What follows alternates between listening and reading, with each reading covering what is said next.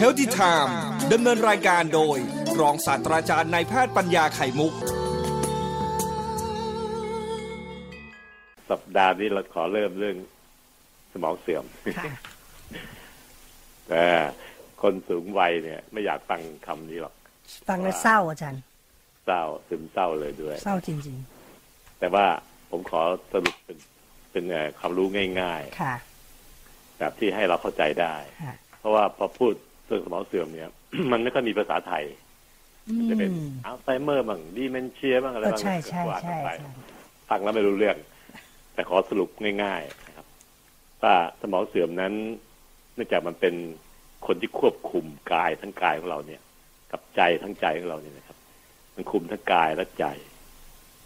ส่วนจิตสำนึกนั้นเป็นส่วนที่เอ่อจะประกอบจากสติจากสัมปชัญญะจากอะไรก็ก็พัฒนาต่อไปในเชิง ในเชิงลึกต่อไปนะครับ แต่กายกับใจเนี่ยที่เรามองมนุษย์เนี่ยมองที่กายกับใจเนี่ย เอาไว้เป็นเบื้องต้นก็ง่ายสมองเสื่อมที่มีผลต่อกายมาก กับสมองเสื่อมที่มีผลต่อจิตใจหรือความจำมาก ก็จะเป็นสองกลุ่มใหญ่ ๆ ที่ท่านผู้ฟังต้องเข้าใจเอาไว้ก่อนนะครับ สมองเสื่อมที่เสื่อมแล้วมีผลควบคุมทางกาย เป็นน้ำหนักเยอะกว่า 80-90%มีผลทางกายมากกว่า อันนี้ก็คือพวกกลุ่มที่เรียกว่าเป็นปาร์กินสันเนี่ยภาษาฝรั่งอีกแล้วมาอีกแล้วแต่อันนี้จำง่ายปลากินสันเนี่ยปลาปลาเนี่ยปลาปลาเงินปลาทองเนี่ยนะปลากินสันอ๋อปลาอันนี้กินมีสัผลนอะพาร์กินสันถ้าเป็นชื่อของหมอคนที่ตั้งชื่อโรคเนี่ยเมื่อประมาณร้อยกว่าปีที่แล้วอ๋อเหรอฮะแล้วก็เข้าใจว่าเป็นพาร์คินสันพาร์กินสันนะครับ ก็เอาเอาชื่อของคุณหมอเนี่ย มาตั้งเป็นชื่อโรค เพื่อให้เกียรติกับคุณหมอที่เขาอุตส่าห์คิดค้นคิดค้น มาจนกระทั่งรู้ว่าเป็นโรคนี้ครับพาร์กินสันเป็นการสมองเสื่อมส่วนหนึ่งวิธีหนึ่งนะครับ ที่มีผลออกฤทธิ์ในเชิงความจำน้อยกว่าทางกายทางกายคือจะเกรงเกรงแข็งแข็งสันสันเห็นทางกายมากกว่านั่นนะตรงทางทางด้านของใจคือความจำเนี่ย จะมีผลไม่แยะ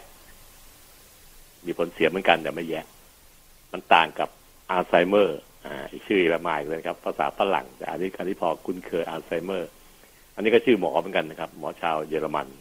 ที่ตั้งโรคนี้ขึ้นมา เขาก็ให้เกียรติตั้งชื่อเป็นเป็นโรคอัลไซเมอร์ อัลไซเมอร์นี่มีผลทางด้านความจำทางด้านจิตใจ ความซึมเศร้า ความเซ็ง หลงขี้หลงขี้ลืมหลงทาง เนี่ยมากกว่าทางกาย กายก็จะโอเคเดินได้ ไม่มีปัญหาไม่เคยเกร็งไม่เคยสั่น แต่ว่าเสียทางด้านจิตใจมากกว่า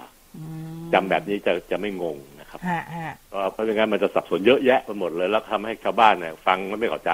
อืมคุยกับหมอไม่รู้เรื่องนะเพราะหมอพูดเรื่องอะไรก็ไม่รู้นะ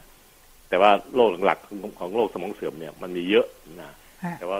กลุ่มอื่นเนี่ยจะเจอกระจุกกระจิกกระจักเออไม่เยอะนานๆทีค่ะโรคแปลกๆพวกนั้นนะครับแต่ว่าที่เจอบ่อยๆจริงๆเนี่ยครับ ก็คือพาร์กินสันอืมกลุ่มหนึ่งออกฤทธิ์ทางกาย แย่กว่าทางใจค่ะ กับอัลไซเมอร์กลุ่มหนึ่งกลุ่มใหญ่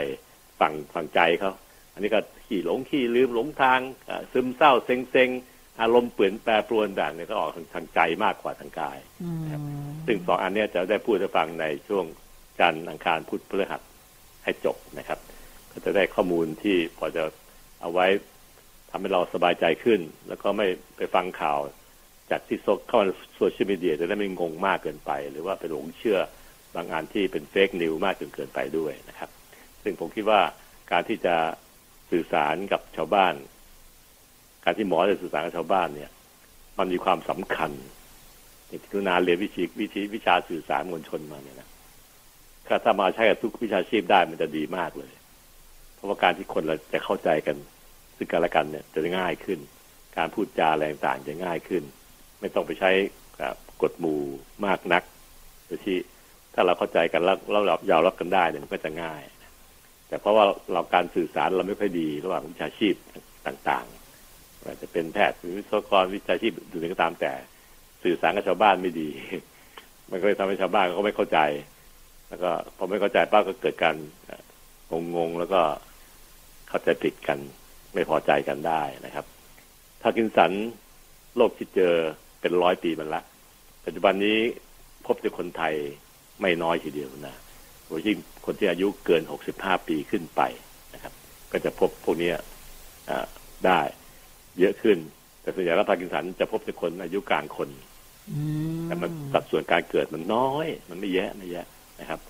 มันมาสักร้อยคนต่อแสนคน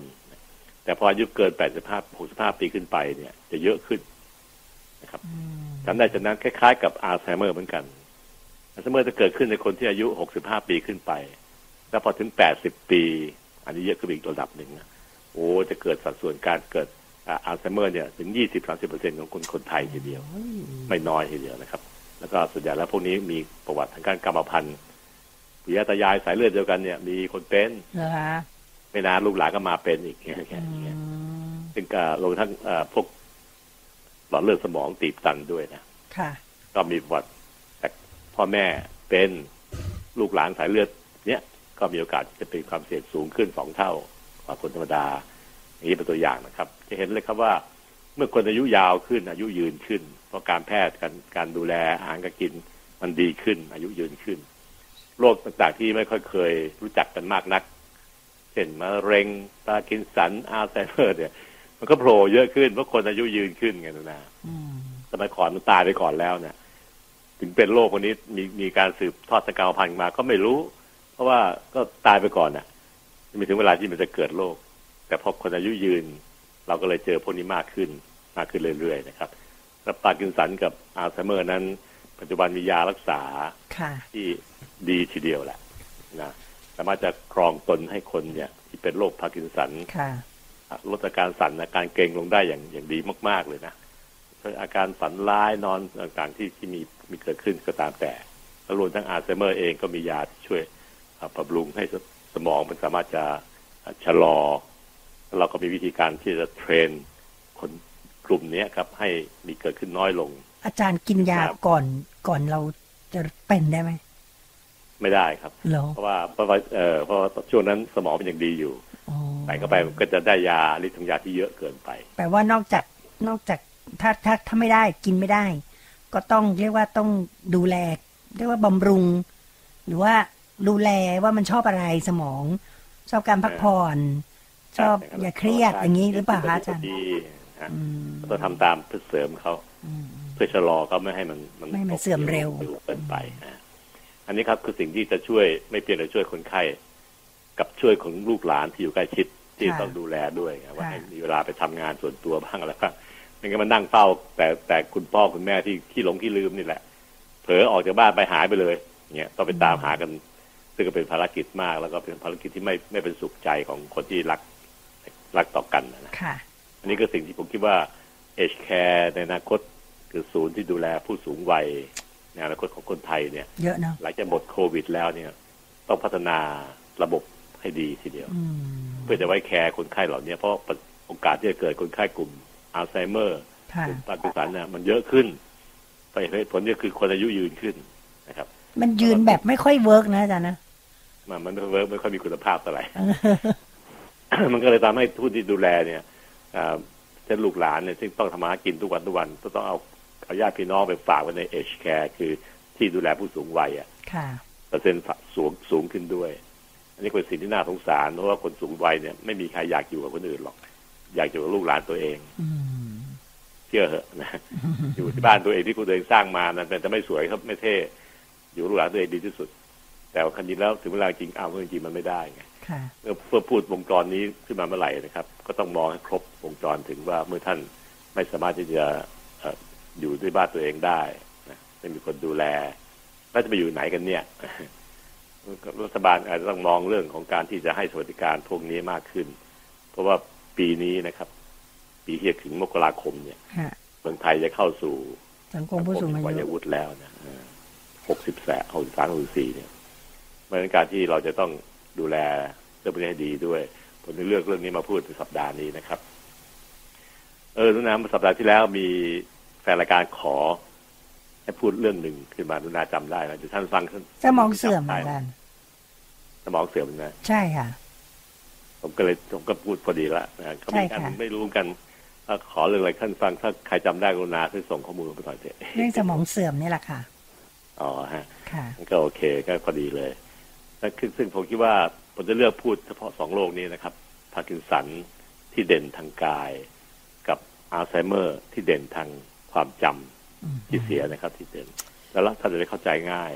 ไม่สับสนมากนะครับค่ะรายละเอียดปลีกย่อยมันไปซับซับซ้อนกันหมดทุกโรคอะครับสมองเสื่อมเนี่ยมันมีอาการที่ซับซ้อนกัน แต่มันจะมีเด่นเด่นๆอยู่ทางกายกับทางใจ เนี่ยที่เห็นชัดเจนอืมแล้วก็เรารักษาได้ด้วย ลูกหลานที่มีคุณพ่อกับแม่ทำท่าจะเป็นแบบสไตล์เนี้ยที่จะฟังต่อไปวันอังคารพุธพฤหัสสามวันนี้นะครับ ก็สามารถจะปรึกษาคุณหมอได้ในช่วงเร็วขึ้นหมอก็จะให้ยาช่วยเพื่อชะลอไม่ให้มันตกเหวที่สำคัญเนาะอาจารย์ ลูกหลานต้องรู้นะว่า อันเนี้ยคือสัญญาณ ใช่ เรื่องสมอง เพราะว่าบางคนไม่รู้ก็เข้าใจว่า ก็แก่ตามวัยอะ เออ มันมันไม่ใช่ตามวัยทั้งทุกอย่างจับชะลอได้ เพราะว่ายามันดีตัวเนี้ย ไม่ได้ใช้รักษาการการผ่าตัดหรอกครับใช้ยาช่วยทั้งนั้นแหละค่ะคือพ่อกับแม่เนี่ยก็ก็จะได้ทานยาทานที่ที่เหมาะสมกับโรคอือหืออาการมันจะได้ไม่ตกลงไปเร็วเกินไปค่ะแล้วบางผลดีคือลูกหลานจะได้ทำงานได้นานขึ้นอืมทำงานตามปกติของตัวเองไม่ต้องใช้เวลามาดูแลพ่อแม่แล้วบางบางบ้านนี่ต้องลาออกจากงานนะใช่เนี่ยเราเห็นหลายครอบครัวเลยลาออกจากงานเพื่อมาดูแล คุณพ่อแม่ที่เจ็บป่วยแล้ว พอดูแลนานๆ ตัวเองเริ่มไม่มีสังคมอะอาจารย์ นะฮะมันเริ่มแย่แล้วเราก็จะรู้เลยว่า เออพี่คนนี้เวลาเข้ามาร่วมกิจกรรมกับเราเนี่ยอืมพอคุยไปคุยมาอ๋อเขาขาด คือเขาขาดไปเลยอาจารย์ ครับเขาขาดสังคมไปเลย แล้วเขาก็ก็อยู่กับเนี่ยค่ะ อย่างเงี้ยค่ะ แล้วจนบางคนเท่าที่หนูรู้จักเนี่ย ก็จะเป็นแบบ เป็นแบบกลัวสังคมอะ เรียกว่าอะไรยังไงไม่ทราบเหมือนกันครับอ่าแล้วหนูน่าจะเห็นวงจรนี้จะดีเพราะจัดกิจกรรมต่าง ๆ ของใช่พี่ไปเยอะใช่ครับก็จะเห็น พี่ๆเขาที่ที่มีปัญหา แล้วก็บางคนน้องๆบางคนบอก เนี่ยเบื่อจังเลย พี่คนเนี้ยมาแล้วเป็นบอกว่า เอ้ยอย่าไปว่าเขาเลย ลองคุยกับเขาก่อน แล้วคุณจะรู้ว่าถ้าเบื้องหลังเนี่ยถึงถ้าคนเราเป็นแบบนี้มันต้องมีปัจจัยเป็นเหตุใช่ใช่ลองคุยกับเขาเพราะก่อนเขาทิ้งไม่ได้ เพราะว่าพ่อแม่เขานี่เขาก็ก็ตันอยู่ใช่กับเขาใช่เขาจะทิ้งก็ไม่ได้ แล้วไม่ทิ้งก็ไม่ได้ แล้วก็ทิ้งก็ไม่ได้ไม่ได้ด้วยตัวเองก็ลำบาก แล้วยิ่งบางคนแบบดูแลจนเสียชีวิตแล้วตัวเองพออายุมากขึ้นอาจารย์ หมดทางละเออ ก็ว้าเหวนะ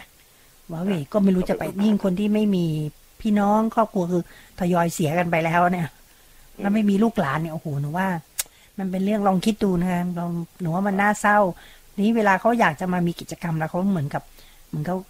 เขาทำอะไรไม่ถูกเหมือนกันนะอาจารย์เนาะครับใช่อืมไม่ไม่ไม่เหมือนกับชาวบ้านเขาใช่แล้วก็เอชแคร์คือสถานที่ดูแลดูแลผู้สูงวัยซึ่งจะต้องมีมากขึ้นในในวงจรของประเทศไทยเนี่ยนะครับค่ะ ก็จะต้องเข้าใจแล้วก็ต้องปรับตัวในการปรับให้บริการที่ดีที่เหมาะสมด้วยค่ะ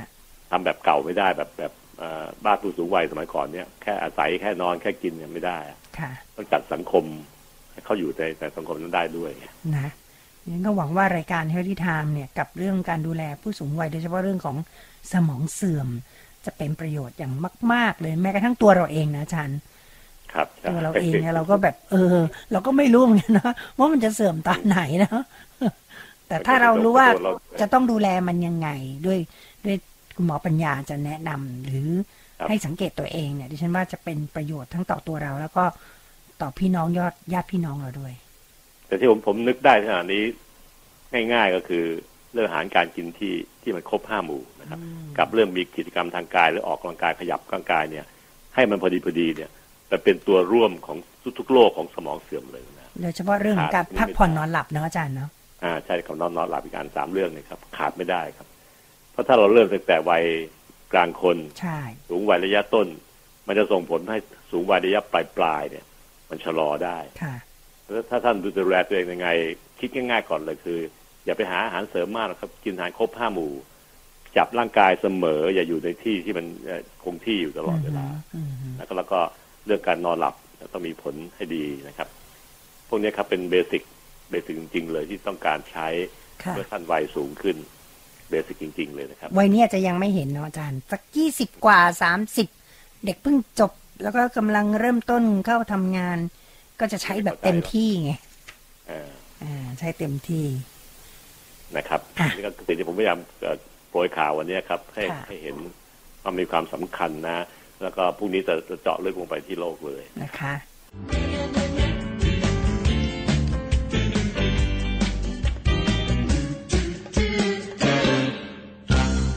วันนี้เราก็จะพูดถึงเรื่องของสมองเสื่อมใช่อาจพิสดารเอาเฉพาะที่มันเจอบ่อยฮะๆไอ้ที่ตามทฤษฎีบทเราไม่ไม่เคยเอาเพราะว่ามันมันนานเจอที มีสองโรคครับ สมองเสื่อมที่เจอบ่อยๆสองโรคก็คืออันแรกพาร์กินสันนะครับ ซึ่งเราจะพูดวันนี้ ส่วนวันพุธพฤหัสสองวันจะพูดต่อเรื่องอัลไซเมอร์ซึ่งพบบ่อยเหมือนกันพาร์กินสันกับอัลไซเมอร์มีความแตกต่างกันในลักษณะของทางการแพทย์ก็คือว่าพาร์กินสันเนี่ยมักแสดงออกอาการทางด้านร่างกายมากกว่าเรื่องความจำมีความจำเสียหายได้เหมือนกัน แต่ว่าน้อยนี้น้อยนะครับ ส่วนใหญ่แล้วเป็นเรื่องทางกายมากกว่า เช่น เกรงสั่นพวกนี้ครับ แต่ว่าถ้าเป็นอัลไซเมอร์ อาการทางด้านร่างกายจะมีไม่มาก อาการสั่นๆเกรงๆพวกนี้ไม่ค่อยมี แต่เป็นอาการทางด้านความจำการดำเนินชีวิตไลฟ์สไตล์เป็นจุดเด่นของอัลไซเมอร์ เห็นไหมครับท่านผู้ฟังครับพาร์กินสันกับอัลไซเมอร์ มันมีลักษณะอาการที่มันแตกต่างกัน คือพาร์กินสันนี่ออกทางด้านกายมากกว่า มือสั่นแขนสั่นเกร็งๆเดินเหมือนหุ่นยนต์เดินนะครับ แต่ถ้าเป็นอัลไซเมอร์นั้นเดินยังโอเค ถึงแม้จะช้าหน่อยบ้างตามวัย แต่ว่าความจำไม่ค่อยได้เรื่องจำชื่อจำอะไรไม่ค่อยได้ แล้วก็ส่วนใหญ่แล้วสองอันนี้ครับ มันจะเป็นความเสื่อมของสมอง จึงมันจะเกิดมากในคนอายุมากขึ้นด้วยนะครับ การที่พาร์กินสันนั้น เป็นโรคของการเสื่อมที่สมองส่วนที่เป็นก้านสมอง เมื่อตำแหน่งมันอยู่ที่ก้านสมอง จึงอธิบายทางการแพทย์ว่ามันมักแสดงออกทางกายมากกว่าการสมองนี้รับผิดชอบการทำงานด้าน เคลื่อนไหวของร่างกายมากกว่า พอโรคมันเกิดตัวนี้ก็เลยทำให้มีอาการอย่างนั้นได้นะครับ เป็นเพราะว่าสมองที่เสื่อมไปนั้น ไม่สามารถจะสร้างสารสื่อประสาท ตัวที่เรียกว่าโดปามีน อันนี้ไม่ต้องจำนะครับจะให้รู้แล้วกัน โดปามีนเนี่ยเป็นสารที่สมองสร้างขึ้นมา เพื่อให้ร่างกายใช้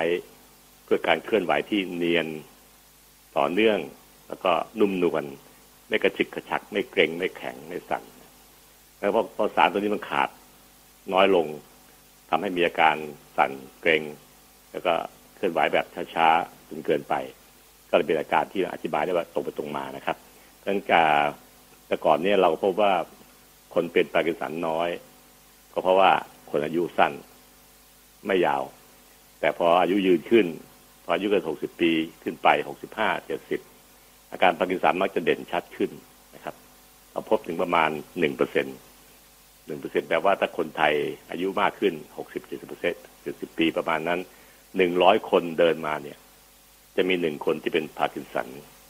ก็คือมีอาการสั่นของมือ มีการแข็งเกร็ง เดินเหมือนหุ่นยนต์นี่เป็นตัวอย่างนะครับพาร์กินสันนั้นอาการหลักๆก็คือเคลื่อนไหวช้า จะเดินก็ช้าจะหยิบของก็ช้าจะทำอะไรก็ช้าพูดยังช้าเลย เพราะว่าไอ้ตัวฮอร์โมนโดปามีนที่เป็นตัวที่ทำให้มัน active เนี่ย มันเหลือน้อยมีไม่มาก สมองเลยตอบสนองต่อการเคลื่อนไหวร่างกายแบบช้าๆเคลื่อนไหวช้าๆแถมมีอาการสั่นด้วยนะครับสั่นมันจะเป็นข้างใดข้างหนึ่งครับ ไม่ไม่ทุกไม่สองข้างพร้อมกันไม่ค่อยเจอซ้ายก็ได้ขวาก็ได้แล้วแต่ อาการสั่นมันมีลักษณะเฉพาะฟังฟังดีๆนะครับไม่ได้สั่นเหมือนกับที่เราจะไปหยิบของแล้วเรารีบร้อนมือสั่นจะไปหยิบเงี้ยไม่ใช่ไม่ใช่ การสั่นของพาร์กินสันนั้นลักษณะเฉพาะก็คือว่าเมื่ออยู่นิ่งๆ นั่งดูทีวีสบายๆไม่ได้ทำอะไรมากไม่ได้ตั้งใจทำอะไรที่แขนที่มือไม่ได้หยิบอะไร มันจะมีสั่นสั่นข้างใดข้างหนึ่งนะครับ สั่นที่มือที่ข้อมือที่แขนสั่นให้เห็นได้ แต่ถ้าตั้งใจทำนู่นทำนี่ เช่น สุภาพสตรีต้องการจะถักโคเชจะถักจะเขียนหนังสือ ตั้งใจเขียนตั้งใจทำพอใจมันตั้งใจปั๊บเนี่ย อาการสั่นจะน้อยลง แปลว่าสั่นตอนพักนิ่งๆไม่ไม่ได้ตั้งใจ อตั้งใจทำอะไรก็จะน้อยน้อยลงนี่เป็นลักษณะพิเศษนะครับ ซึ่งสมัยโบราณเนี่ยก็จะมีนิทานหรือว่าที่เขียนเป็นตำนานมาหลายอันที่ว่าโบราณมักจะมีการทำทำไม้ดัด ตะโกดัดนะครับ พวกข่อยดัดพวกนี้ครับ แล้วแต่แต่แต่สร้างมาเป็นไม้เป็นพุ่มพุ่มพุ่มไม้ดัดเหล่านี้ครับ ต้องการการตกแต่งตัดแต่งทุก ๆ ทุกๆสามสี่วันนั้นก็ก็ทำไว้เพื่อให้คนที่เป็นพาร์กินสันเนี่ย ได้ใช้แขนใช้มือในการตกแต่งพุ่มให้มันกลมเนียนอยู่คงที่ตลอดไม่ให้มันโตไปอีกแล้ว ไม้ดัดต่างๆเหล่านี้ก็จะเป็นตัวที่ฝึกเพื่อป้องกันในการสั่นได้ ดีดีมากในสมัยโบราณนะครับ นี่เป็นตัวอย่างที่เล่าสู่กันฟังนะครับอันนี้มีอาการเก่งด้วย เวลาสั่นก็สั่นไป แต่เวลาไม่สั่นจะเคลื่อนไหวเมื่อไหร่ จะเกรงข้อศอกก็จะเก่งอยู่ท่าองศาเดิม ไม่ค่อยเคลื่อนไปมานะครับ อยู่ท่าที่ที่ตัวเองชอบอยู่ที่สุดก็คือเก่งงอเข้ามานิดหน่อย เป็นอาการรักษาพิเศษของเขาแล้วก็รวมทั้งการทรงตัวและการเดินนั้นจะช้าเดินค่อยๆก้าวช้าๆเหมือนหุ่นยนต์เดิน ตุบตับ ตุบตับไปเรื่อยๆไม่คล่องแคล่วไม่สะบัดสะบิ้งเหมือนกับคนทั่วไปที่เราเป็นอยู่ปัจจุบันแล้วนอกจากนี้ยังพบว่ามีอาการอื่นร่วมด้วยอีกหลายๆอย่างตัวอย่างเช่น ท้องผูก คนเป็นพาร์กินสันเนี่ยมักจะท้องผูกครับ วันสองวันสามวันก็แล้วถ่ายไม่ค่อยออก บางคนต้องพกถุงมือเพื่อจะให้ควักจะล้วงเอาทีเดียวถ้าคนที่อายุมากๆนะครับ ในการความจำที่ก็มีนิดหน่อย เช่นเริ่มจำสิ่งที่สำคัญสำคัญสมัยปัจจุบันเนี้ยไม่เคยได้ ความจำเก่าๆก็ชักเลือนเลือนนะฮะธรรมดามันก็ต้องความจำเก่าที่บ่นเยอะไม่ไม่ได้ลืมง่ายๆรวมทั้งการมีจิตใจที่หดหู่ลง ไม่ถึงกับซึมเศร้านะครับ แต่หดหู่ลงเซ็งเซ็งงั้นคนที่อยู่รอบรอบตัวพ่อแม่พี่น้องญาติญาติก็พยายามที่พยายามทำให้ เขาสนุกอะ่ะ เช่นหาหนังมาให้ดูบ้างอะไรบ้าง พูดคุยขำตลกโปกฮาบ้าง ก็ทำให้คนพาร์กินสันเนี่ยสบายขึ้น เพราะเขาจะรู้สึกเซ็งๆซึมๆนะครับหดหู่หดหู่ลงนั่นเองโดยยิ่งเวลาค่ำๆค่ำๆแถวโพล้เพล้เนี่ย คนพาร์กินสันมักจะบ่นว่าเขาสึกหดหู่คอยเฝ้ามองหาคนในครอบครัวถ้ามาพร้อมหน้ากันแล้วก็จะสบายใจโดยสรุปคือพาร์กินสันนั้นอาการทางกายเด่นชัดคือเคลื่อนไหวช้า มีอาการสั่น สั่นเวลาพักไม่ได้คิดจะทำอะไรพอตั้งใจจะทำนู่นทำนี่ที่เป็นงานละเอียดละเอียด อาการสั่นน้อยลงอาการเกร็งตามข้อข้อศอกข้อไหล่ต่างๆนะครับ รวมทั้งการที่เคลื่อนไหว ก็ทรงตัวก็ไม่ค่อยดีด้วย ในการรักษาพาร์กินสันนั้นบางทีแพทย์ต้องทำตรวจสมองดูด้วยเผื่อจะมีโรคอื่นที่เป็นตัวเหตุ เช่น หลอดเลือดสมองเป็นเหตุทำให้เกิดอาการนี้ได้เหมือนกันนะครับรวมทั้งยาบางอย่าง เช่น ยาแก้บ้านหมุน ยาวิงเวียนที่คนแก่คนแก่ทานต่อกันนานๆ อาจจะกระตุ้นให้เกิดอาการพาร์กินสันชั่วคราว จากฤทธิ์ของยาได้นะครับ แต่ปัจจุบันนี้เพราะว่าพาร์กินสันที่โชคดีมากเลยที่มันมีคนวิจัยยารักษาพาร์กินสันออกมาหลายตัวที่มีคุณภาพมากเลย เช่น Sinemet อะไรต่างๆนั้นเป็นยา basic ต่างแล้วก็บวกกับยาที่ระดับระดับสูงใช้ประกอบการรักษาโรคกับ Sinemet เนี่ยทำให้คนไข้ที่เป็นพาร์กินสันเนี่ยจึงมีอาการน้อยลงมาก ๆเลย นั้นไลฟ์สไตล์หรือวงจรชีวิตของคนพาร์กินสันปัจจุบันนี่คือดีกว่าเก่ามาก เพราะยามันดี การรักษาส่วนใหญ่แล้วมุ่งไปที่การรักษาด้วยยา 90 กว่าเปอร์เซ็นต์นะครับ ไม่ค่อยมีการรักษาด้วยวิธีอื่นๆมากนัก ยาจึงเป็นตัวแปรสำคัญมากที่จะใช้ในการรักษาคนไข้พวกนี้นะครับ แต่เงื่อนไขสำคัญข้อระคังเป้งคนพาร์กินสันเนี่ยต้องตั้งนาฬิกาปลุกในการกินยาเลยนะครับ ไม่เหมือนยาอื่นนะนุนานะยาอื่นนี่อาจจะ ก่อนหลังนิดหน่อยไม่ว่ากันก่อนอาหารก็จัดประมาณประมาณครึ่งชั่วโมงหนึ่งชั่วโมง หลังอาหารก็ประมาณหนึ่งชั่วโมงอะไรอย่างนี้นะครับ แต่ว่ายาพาร์กินสันนี่ไม่ใช่ไม่ใช่ ไม่ได้เกี่ยวกับอาหาร ตั้งนาฬิกาปลุกกินเป็นหกชั่วโมงทีหกชั่วโมงทีให้มันดังปิ๊บปิ๊บปิ๊บปลุกเลยต้องแค่กินยาตามเวลานั้น เพราะต้องการรักษาระดับของยาให้คงที่ที่สุด เพื่อไม่ให้อาการพาร์กินสันมันกำเริบขึ้นมาการที่คนไข้กลุ่มที่เป็นพาร์กินสันหรือท่านมีญาติพี่น้องที่เป็นพาร์กินสันในบ้านเนี่ยครับต้องจัด ตารางการกินเวลา การกินยาขออภัยให้ตรงเวลา ตั้งนาฬิกาปลุกกันเลยบางคนที่เป็นตั้งอกตั้งใจมากเกินเกินเลยครับ เพราะไม่งั้นแล้วการรักษาจะไม่ค่อยได้ผลดีเท่าไหร่นะครับ อันนี้คือสิ่งที่เน้นกันขึ้นมานะครับ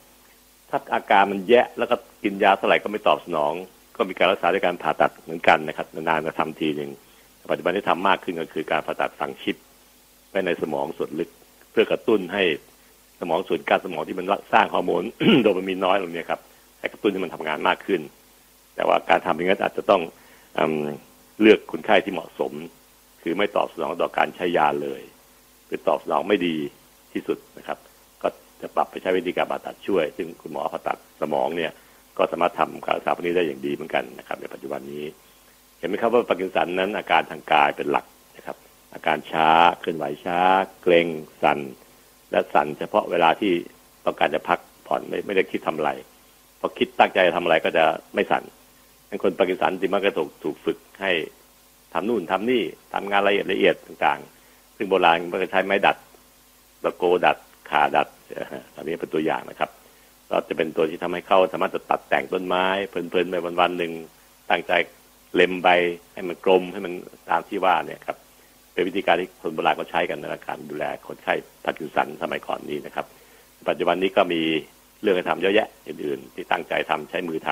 ก็จะสั่นน้อยลงด้วยคุณต้องกินยาให้สม่ำเสมอตามเวลาตั้งนาฬิกาปลุกกินกันเลย เป็นโรคเดียวที่ผมพูดเรื่องการตั้งเวลากำหนดกินนะครับโรคอื่นๆนั้น การทานยาก็เอื้อเฟื้อชดเชยบ้างนิดหน่อยได้พลาด20นาที30นาทีไม่ว่ากัน แต่ประกันสันเนี่ยตรงเวลาค่ะ นะครับอันนี้คือสิ่งที่เน้นนะครับ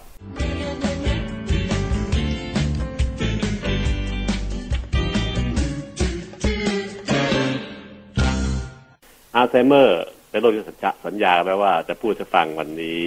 พุธกับพฤหัสสองวันต่อเนื่องกันนะครับเนื่องจากเป็นโรคที่ที่คนสนใจ แล้วก็ทุกคนก็จำได้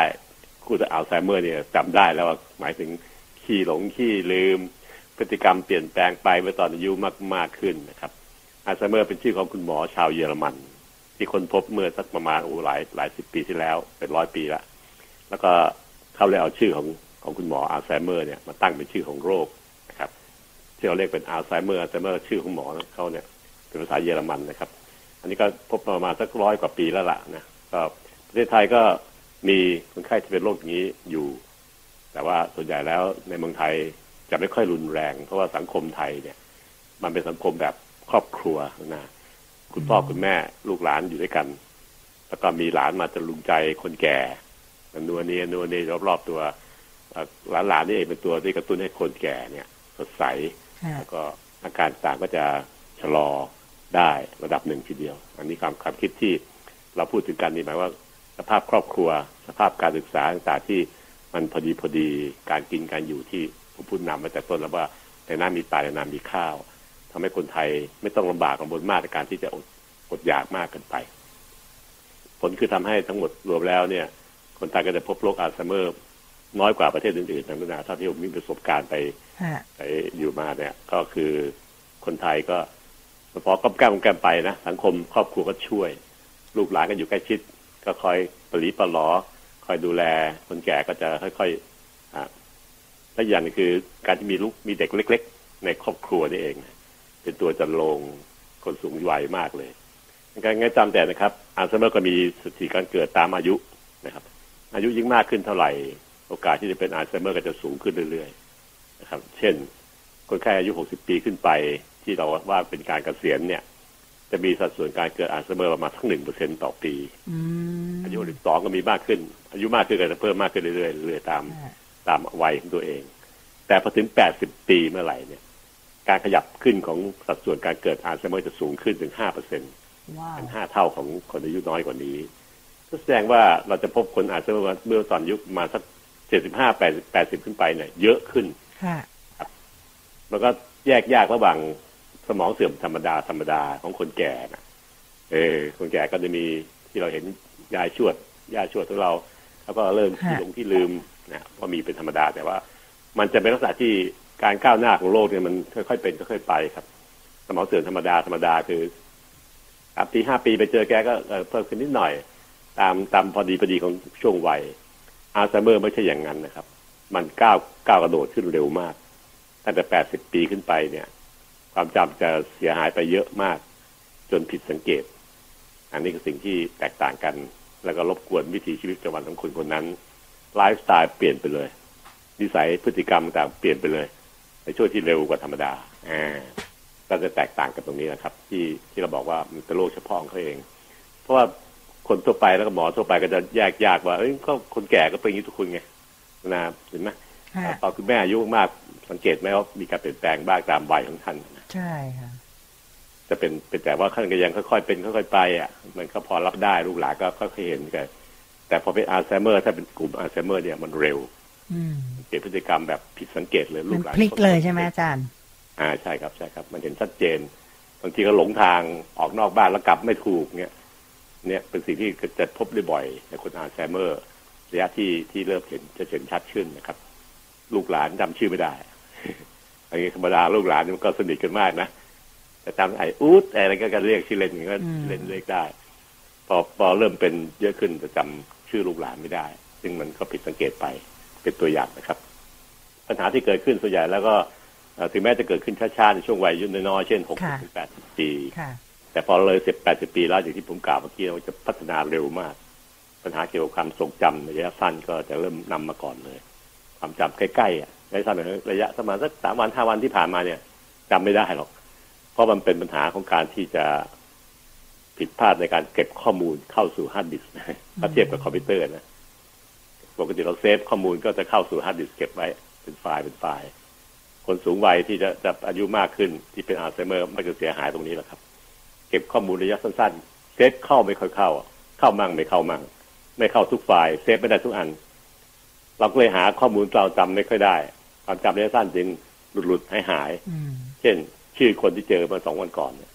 ใครว่ามันมาใครมันมาหาว่าเนี่ยอะไรจะถามงง หรือว่าหลานคนไหนมันมาวันเนี้ยมีมันวิ่งเล่นตรงนี้ไงจำได้ว่ามันวิ่งเล่นตรงเนี้ยมันชื่ออะไรอะไอ้นั่นน่ะเออทำนองนี้ครับจะเป็นสิ่งที่คุณพ่อคุณแม่คุณยายคุณย่ากันมักจะถามอืมปกติท่านจะจำได้ ความจำระยะสั้นนี่เองเป็นผลเปรียบเทียบชัดเจนเมื่อเทียบกับคนที่แก่ไปตามวัย ความจำระยะสั้นมันจะมันจะไม่ค่อย ไม่ค่อยใกล้ชิดขนาดนี้ครับไม่ค่อยสั้นขนาดนี้ แต่เรื่องความจำระยะยาว ทั้งอัลไซเมอร์ทั้งคนแก่ทั่วไปอืมยังบิวเหมือนเดิมเพ ราะมันเก็บข้อมูลเข้าฮาร์ดดิสก์แล้วนะครับเขาเก็บ save ไปแล้ว ก็เอามาใช้ได้ ถึงแม้จะคิดช้าลงก็ตามแต่แต่อัลไซเมอร์ก็จะอ่ามีหลงลืมมากกว่าคนแก่ทั่วไปนะฮะหมายถึงความจำระยะยาวนะครับ แต่ระยะสั้นเนี่ยอัลไซเมอร์ชัดเจนมากเลยว่า หลุดไปละหลุดไปนะครับอันที่สองคือเรื่องเกี่ยวกับการภาษาที่ใช้นะบางทีคนแก่ย่ายายที่เขาสมองเสื่อมไปตามวัยของเขาเนี่ย ภาษาเรียกใช้ก็ยังคงเดิมแหละ คือแกเป็นคนภาคพื้นไหนก็จะใช้อย่างนั้นน่ะนะสำเนียงต่างก็จะเหมือนเดิม ภาษาที่ใช้ก็แบบแบบเดิมคำอุทานก็แบบเดิมๆไม่ค่อยเปลี่ยน แต่พวกอัลไซเมอร์นี่จะเปลี่ยนแปลงตรงนี้เยอะนะเริ่มใช้ภาษาที่มันแปลกๆก้าวร้าวตามอารมณ์ตามพฤติกรรมด้วยเปลี่ยนแปลงไปนะครับ จึงเป็นปัญหาที่ลูกหลานจะต้องลำบากเรื่องการตัดสินใจที่เป็นเหตุเป็นผลต่างๆก็จะไม่ค่อยเป็นเหตุเป็นผลมากขึ้นอืมใช้อารมณ์ มากเพราะท่านก็หงุดหงิดไงนะค่ะนึกอะไรไม่ออกก็หงุดหงิดโมโหไว้อะไรอย่างเงี้ยนะอืมผมก็ตวาดใส่ลูกหลานเนี่ยครับ เป็นลักษณะที่ที่เริ่มต้นจะสังเกตแบบนี้แหละครับปกติแล้วยายชวดเนี่ยเป็นคนสุขุมเงียบๆนิ่งๆกลารเป็นคนก้าวร้าวขี้ใจน้อย อารมณ์เสียง่ายพวกเนี้ยครับ เป็นสิ่งที่เขาเขียนไว้ในตำราแพทย์เลยเถอะค่ะเหล่านี้ครับรู้แล้วแต่เป็นสิ่งที่จริงๆแล้วมันก็ถ้าคนคนไม่ใกล้ชิดก็แยกยากอะแต่ถ้าลูกหลานก็จะรู้ ประวัติอีกอันหนึ่งสำคัญมากคือประวัติเกี่ยวกับการเป็นคนในครอบครัวที่มีประวัติเป็นอัลไซเมอร์มาก่อน คนในสายเลือดเดียวกันนะครับยายชวดย่าชวดอะไรเงี้ยที่ที่เคยเป็นคนที่มีประวัติอย่างเงี้ย ลูกหลานในสายในสายพันธุ์เนี้ยครับจะมีความเสี่ยงในการเกิดอัลไซเมอร์เร็วกว่าอายุธรรมดาทั่วไปอ่าเราจะเกิดแรงกว่าธรรมดาถึงสองเท่าเลยนะสองเท่าเยอะนะอืมสำหรับคนที่เอ่อเทียบเทียบกันระหว่างกรรมพันธุ์เนี่ยดังการที่เรา จะสังเกตแล้วก็ตรวจพบเป็นคนที่มีประวัติของญาติญาติผู้ใหญ่เป็นอัลไซเมอร์ในการวิจัยของแพทย์แล้วเนี่ย ลูกหลานในกลุ่มสายพันธุ์เนี่ย จะต้องค่อยค่อยค่อยดูแล แล้วก็เตรียมตัวให้พร้อมเพื่อว่าเข้าสู่วัยชะวัยสูงวัยโดยการที่ต้องมีการ train ตัวเอง ฝึก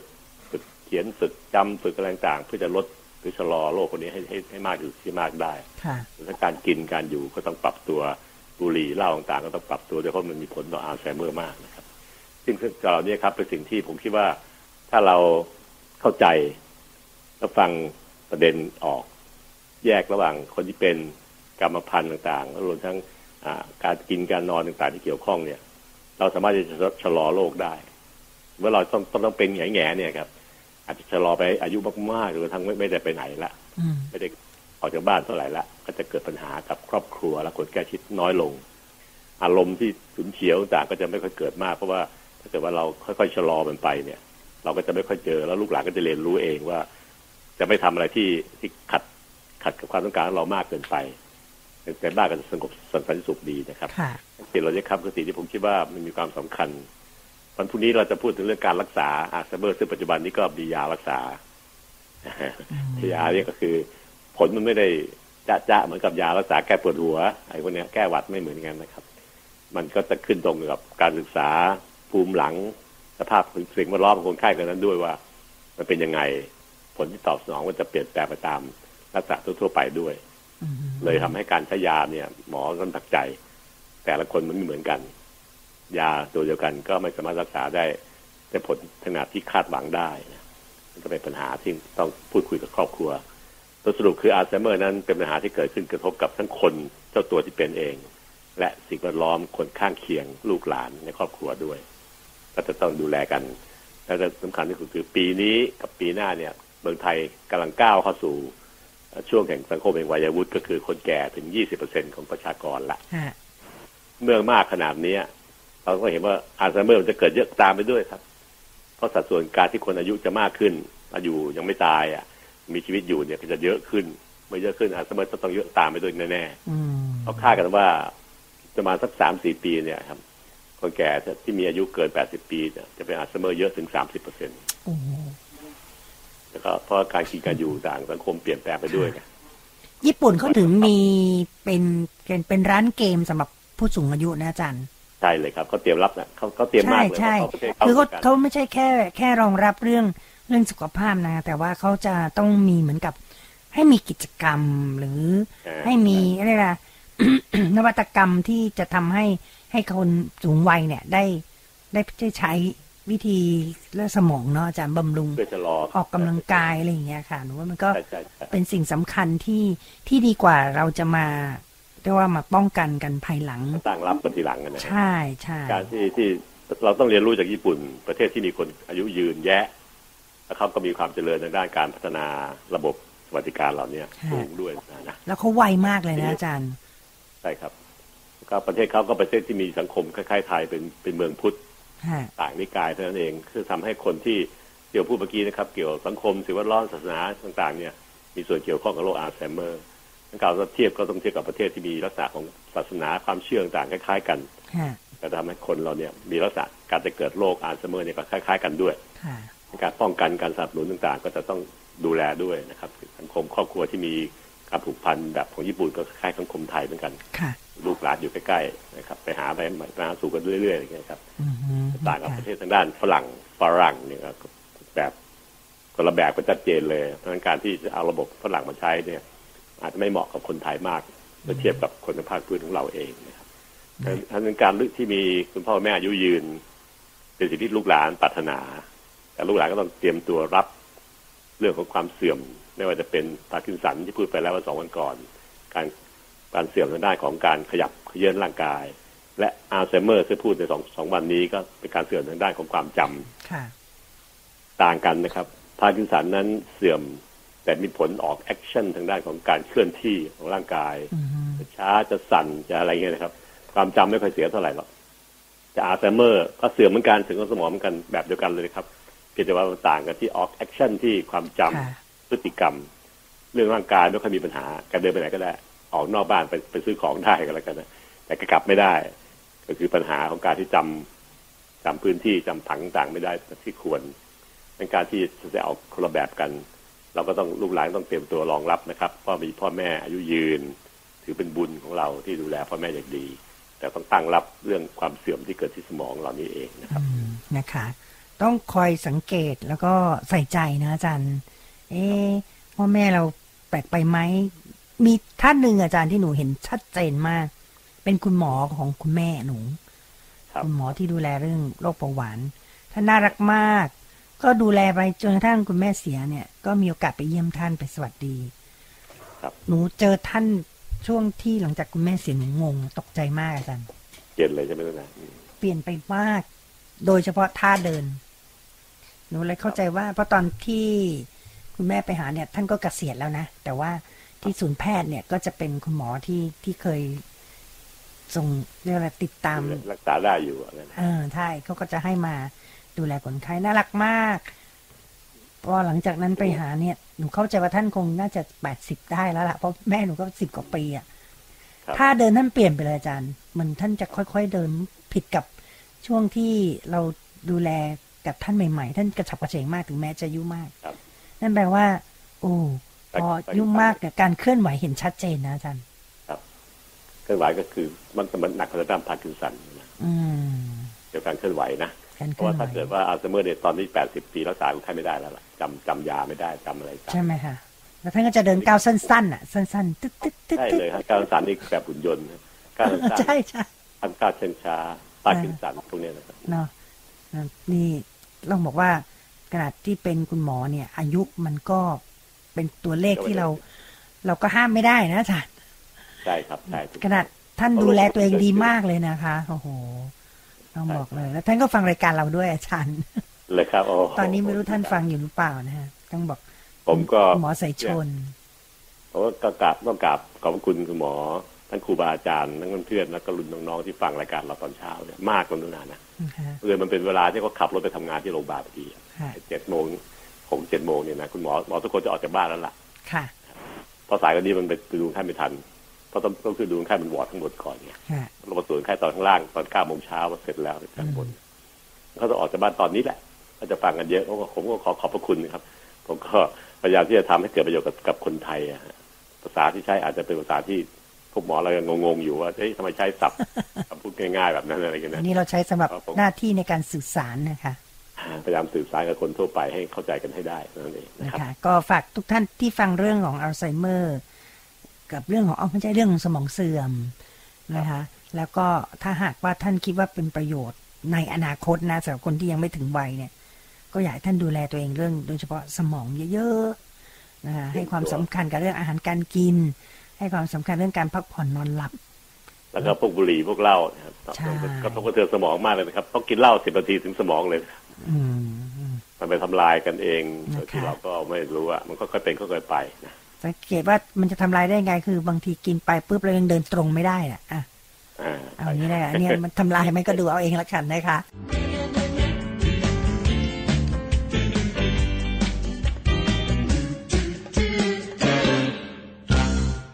คราวนี้เราพูดถึงเรื่องความจำสมองเสื่อมค่ะซึ่งเป็นสองรูปแบบแบบที่เด่นทางกาย ก็คือพาร์กินสันพาร์กินสันนี่เป็นการสั่นเคลื่อนไหวช้าๆแล้วก็อืมทางกายมากกว่า ทางเรื่องความจำไม่ค่อยมีนะครับ น้อยกว่า แต่จุดจุดที่ปัญหาขึ้นมากก็คือเรื่องเกี่ยวกับโรคที่สองก็คืออัลไซเมอร์ ซึ่งเด่นทางด้านความจำ อาการจะเด่นทางด้านความจำโดยเฉพาะความจำระยะสั้น ๆ ใกล้ๆค่ะที่เหตุการณ์ที่เกิดขึ้นเนี่ยจะลืมง่าย แล้วก็เรียกคืนความจำกลับมาไม่ค่อยได้ แต่ความจำระยะยาวยังพอได้อยู่นะส่วนเรื่องทางกายของโรคอัลไซเมอร์เนี่ยไม่ค่อยมีเท่าไหร่ครับใครเดินได้ไปไหนมาไหนได้เพียงแต่ว่าต้องจำไม่ได้มันกลับบ้านไม่ได้ หาซอยกลับไม่ถูกนะครับอืมอันนี้ก็เป็นปัญหามากเลยเราพูดไปแล้วหลายเมื่อวานนี้กับเรื่องการวินิจฉัยโรคนั้น คุณหมอมักจะใช้วิธีการซักจากประวัติ จากผู้ป่วยเอง หรือจากญาติผู้ใกล้ชิด ซึ่งเป็นคนที่สังเกตอาการที่เปลี่ยนแปลงในช่วงระยะสั้นๆ ใกล้ๆนั้นสามเดือนห้าเดือนนั้นได้ชัดเจนมากที่สุดเพราะอยู่ใกล้ชิดกับคนคนไข้นะครับ ว่ามีการเปลี่ยนแปลงทางด้านความจำแล้วก็พฤติกรรมนิสัยใจคอต่างเปลี่ยนไปไปมากน้อยแค่ไหน ซึ่งก็จะใช้วิจัยแบบนี้นะครับ คือมันไม่มีวิธีการรักษาเอ้วิธีการวิจัยเฉพาะของตัวเอง อาจจะใช้อ่าตรวจดูสมองจากคลื่น MRI เพื่อจะดูว่ามีโรคอื่น ๆ หรือเปล่า เช่นโรคหลอดเลือดหลอดเลือดสมองเป็นตัวอย่างนะครับเช่นการที่อ่าเราจะวินิจฉัยอัลไซเมอร์นั้นจึงต้องใช้ประวัติกับความเปลี่ยนแปลงที่เทียบกันระหว่างเมื่อหกเดือนที่แล้ว กับตอนนี้เป็นยังไงประเภทคนใกล้ชิดจริงอย่างที่ผมกล่าวครับมีความสำคัญมากๆเลยค่ะเพราะผู้ป่วยเองก็จะไม่ค่อยยอมรับอะปฏิเสธทุกอย่าง การที่เอ่อประวัติเรื่องเกี่ยวกับ กินเหล้าสูบบุหรี่ก็มีส่วนเกี่ยวข้องรวมทั้งประวัติกำพันธ์นะครับวิธีการรักษาที่เราจะพูดวันนี้ก็คือ ส่วนใหญ่แล้ว เน้นที่สามจุด จุดแรกก็คือตัวผู้ป่วยเองนะครับ ซึ่งเราก็มียาช่วย ยาที่ช่วยลดการทำลายของสารอะเซทิลโคลีนในสมอง อันนี้ไม่ต้องจำนะครับ แต่รู้ว่ามันมีมีการทำลายของสารตัวเนี้ย มากกว่าคนทั่วๆไป ในคนไข้ที่เป็นอัลไซเมอร์ผมต้องการที่เอ่อเมื่อมันลดลงไปมาก แต่สารตัวนี้มันเกี่ยวข้องกับความจำ มันก็เลยเสียความจำไปได้เยอะกว่าธรรมดา ซึ่งปัจจุบันนี้ก็จะเริ่มมีการใช้กันมากขึ้นแต่ว่าไงก็ตามแต่นะครับ การใช้ต้องอยู่ในความดูแลของแพทย์อย่างใกล้ชิดทีเดียว เพราะมันอาจจะมีโรคแทรกซ้อนบางอย่างได้อยู่นะอืมเพราะฉะนั้นแล้วก็มุ่งเน้นไปรักษาคนที่ดูแล และญาติผู้ใกล้ชิด นี่สำคัญมากเลยครับ เพราะตัวผู้ป่วยเองเขาจะไม่ค่อยไม่ค่อยสัมผัสหรือรู้กับปัญหามากนัก แต่ปัญหาที่สัมผัสได้คือผู้ดูแลญาติพี่น้อง คนใกล้ชิดคือถ้าครอบครัวไหนมีคนที่มาช่วยดูแล ให้ก็ถือว่าเป็นบุญมากเลย แต่ถ้าครอบครัวไหนไม่มีคนที่ว่างพอที่จะมาช่วยดูแล พวกลูกๆหลานๆก็ต้องดูแลกันเอง ซึ่งวันรุ่งขึ้นตอนเช้าก็ต้องไปทำงานอีก ก็ทำให้ร่างกายของผู้ใกล้ชิดเนี่ยสุดโทรมลงมากเพราะไม่ได้หลับได้นอนมาก แล้วก็มีความทุกข์ในใจการที่เราจะต้องให้ความรู้กับคนกลุ่มนี้ครับ มีความสำคัญ ไม่น้อยกว่าการรักษาผู้ป่วยเลย เพราะว่าคนงั้นจะคนใกล้ชิดกันเป็นป่วยไปด้วยอันนี้ก็สิ่งที่เราต้องค่อยๆดู การที่เราถ้ามีคนคนมารับดูแลให้ซึ่งเป็นญาติใกล้ๆญาติห่างๆกันอย่างเงี้ยก็จะเป็นบุญมากนะครับโดยการที่จะต้องฝึกผู้ป่วยให้มีการใช้ชีวิตประจำวันที่เหมาะสม การกิน การตักอาหาร การทำอะไรก็ตามแต่ที่เหมาะกับไลฟ์สไตล์แต่ละคนเนี่ยต้องมีการฝึก ฝนให้ได้ ทั้งยาและทั้งการฟื้นฟูสภาพของจิตใจของคนไข้และญาติผู้ป่วยที่ใกล้ชิด จึงเป็นหลักการรักษาอัลไซเมอร์ถึงปัจจุบันนี้ก็ทำได้ขนาดนี้ถึงแม้ว่าเราจะพบว่ามันจะมีปริมาณของคนที่เป็นโรคนี้จะเพิ่มมากขึ้นในห้าปีสิบปีข้างหน้าเนี่ยทำเมืองไทยนะครับ แต่เราก็ต้องค่อยๆไปค่อยๆเป็นโดยการที่จะต้องค่อยๆชะลอด้วย คนที่เข้าสู่วัยกลางคนต่อกับวัยสูงวัย 45 ปีขึ้นไปเนี่ย ต้องคำนึงถึงเรื่องนี้ให้ได้นะครับเพราะเราจะมีอายุยืนขึ้นกว่าเมื่อสมัยก่อน การพูดถึงเรื่องอัลไซเมอร์พาร์กินสันในคนอายุมากเนี่ย ก็จึงมีการพูดกันมากขึ้นด้วย ก็ท่านจะต้องลดความเสี่ยงต่างๆ ลง เช่นลดบุหรี่ลดเหล้าลดการอดนอนลดการเที่ยวเที่ยวเตร่ดึกๆดื่นๆหันกลับมานอนให้ตรงเวลา แล้วก็พอเพียงสำหรับร่างกายให้มากขึ้นด้วยครับรวมถึงการออกกำลังกายที่เหมาะสมกับ กับวัยของท่านเอง อย่าหักโหมนะครับ ออกกำลังกายถ้าหักโหมเนี่ย มันไม่ใช่เรื่องดีแต่เราเรียกว่ามันเท่อันนี้แล้วร่างกายมันมันไม่ยอมรับหรอกถ้ามันเกินเกินขนาดไปนะครับ ก็จะเกิดจากการบาดเจ็บบ้างเกิดจากการที่ overtraining การต่างๆเยอะแยะหมดเลย การวิชาเภสัชศาสตร์การกีฬาในระบบแพทย์เนี่ยเขาถึงพยายามพูดถึงเรื่องนี้มากว่าความเหมาะสมพอดีพอดีกับวัยและโรคประจำตัวนั้น กับมีความสำคัญมากกว่าอื่นๆนะครับ มากกว่าที่ท่านจะไปเข้าเฮลคับ